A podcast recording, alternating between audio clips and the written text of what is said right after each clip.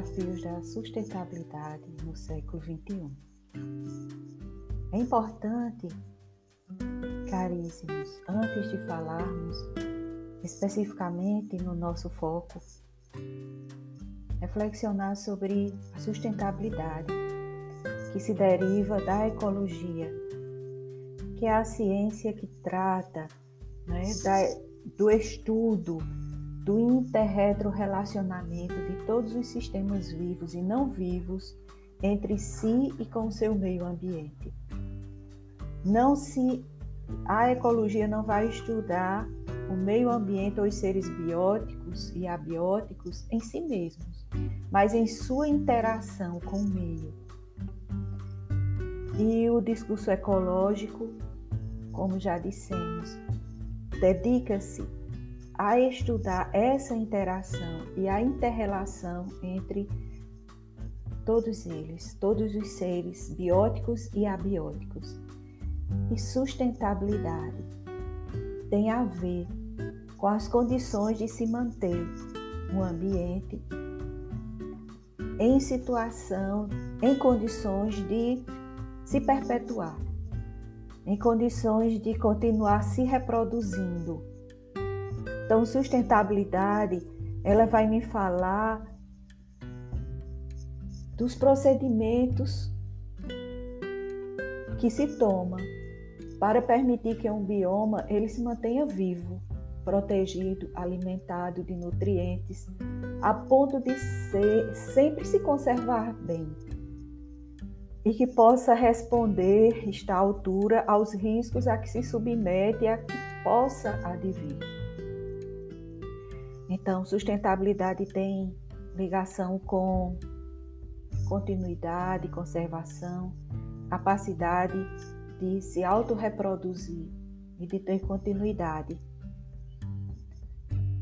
Então, quando nós olhamos né, a partir do enfoque ecológico e quando o, o projeto né, de desenvolvimento que se defende, né, que traz a proposta de sustentabilidade a partir da década de 80 do século passado, ele trouxe para uma concepção de desenvolvimento fortemente embasada no crescimento econômico, para a discussão também de respeito à capacidade de suporte do meio ambiente. Após a Revolução Industrial, a natureza começou a sofrer impactos numa intensidade não antes conhecida, trazendo impactos e resultados para a qualidade de vida humana muito grandes, muito graves, precisando que a partir da década de 70 todos os governantes, né, representantes mundiais se reunissem para discutir essas propostas. Na realidade, as propostas derivadas da Revolução Industrial, porque nós devemos a Indira, Indira Gandhi, da Índia, dizer que o pobre também faz parte do meio ambiente. Quando ela faz essa colocação, ela diz que os problemas não devem ser discutidos apenas ambientais, porém socioambientais. Isso foi um ponto magistral, né? porque quando nós estamos falando de uma usina nuclear que há um vazamento, nós estamos falando em danos ambientais, danos econômicos, mas danos à vida, à vida humana. Quando nós falamos no desastre de derramamento de mercúrio numa baía do Japão, estamos falando de um problema ambiental, mas problemas gravíssimos acerca da vida humana. Portanto, essa é uma questão que nós precisamos compreender. A proposta de sustentabilidade exige que nós, seres humanos, não nos reconheçamos apenas como seres vivos, integrantes de um meio ambiente, porque meio ambiente fica uma proposta muito né, ainda egocêntrica né? Eu e o meu meio, mas dentro de uma proposta ecológica, que nós nos interrelacionamos e todo todo o mais se interrelaciona conosco, de forma que o impacto ambiental que eu gero, ele vai voltar para mim. Isso são muitas questões, né, para a gente trazer. Mas eu quero lembrar que desenvolvimento sustentável, estamos falando dos desafios da sustentabilidade e para isso nós queremos lembrar um artigo do jornalista né, que trabalhou os temas socioambientais, Washington Novaes, que veio a falecer no último mês de agosto, dia 25 de agosto, agora de 2020, e que nesse momento nós queremos né, homenageá-lo, lembrando desse artigo publicado na Revista de Estudos, Revista de Estudos da USP, e ele vai falar dos desafios do século 21 e eu fiquei pensando se esses desafios quanto eles estão presentes.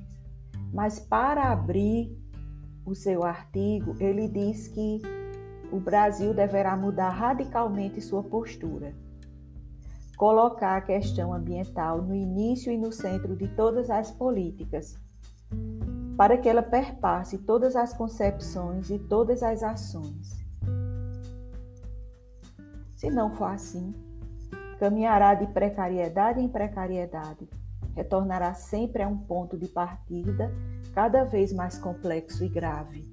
Então, retornamos agora em 2020, setembro de 2020, a um ponto gravíssimo.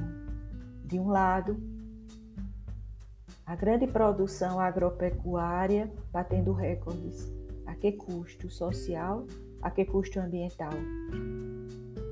Recordes de produção mais recorde no valor do dólar. Toda essa mercadoria é vendida a dólar.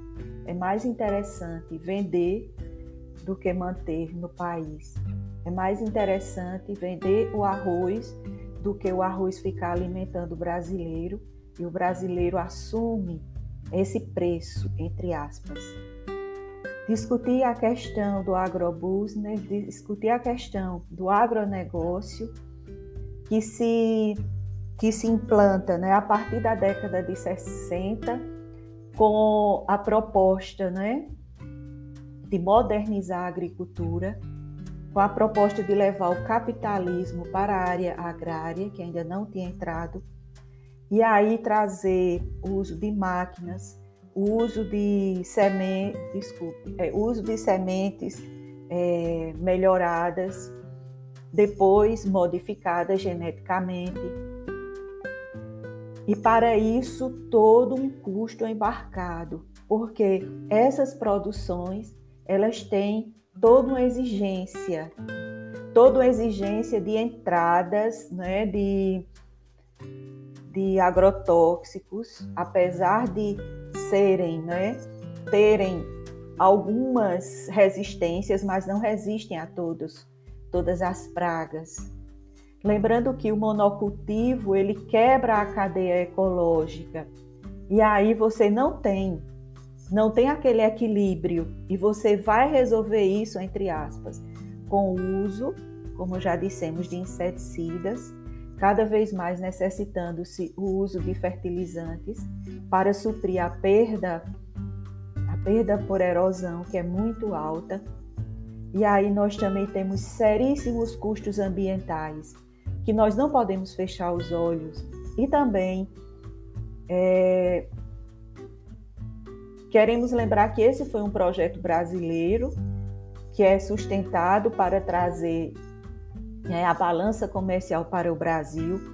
Entretanto, caros amigos, nós estamos melhorando a balança comercial com altos custos socioambientais.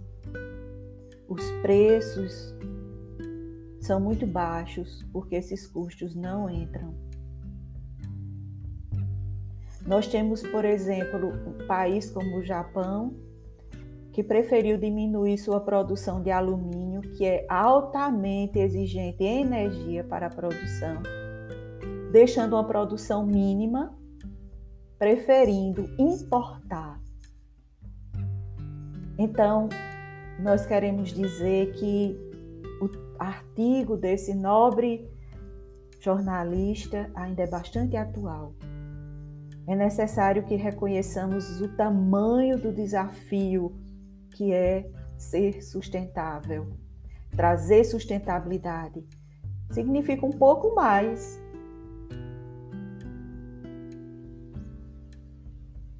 Significa que nós precisamos crescer, nos tornar adultos responsáveis pela nação que recebemos. Um abraço a todos.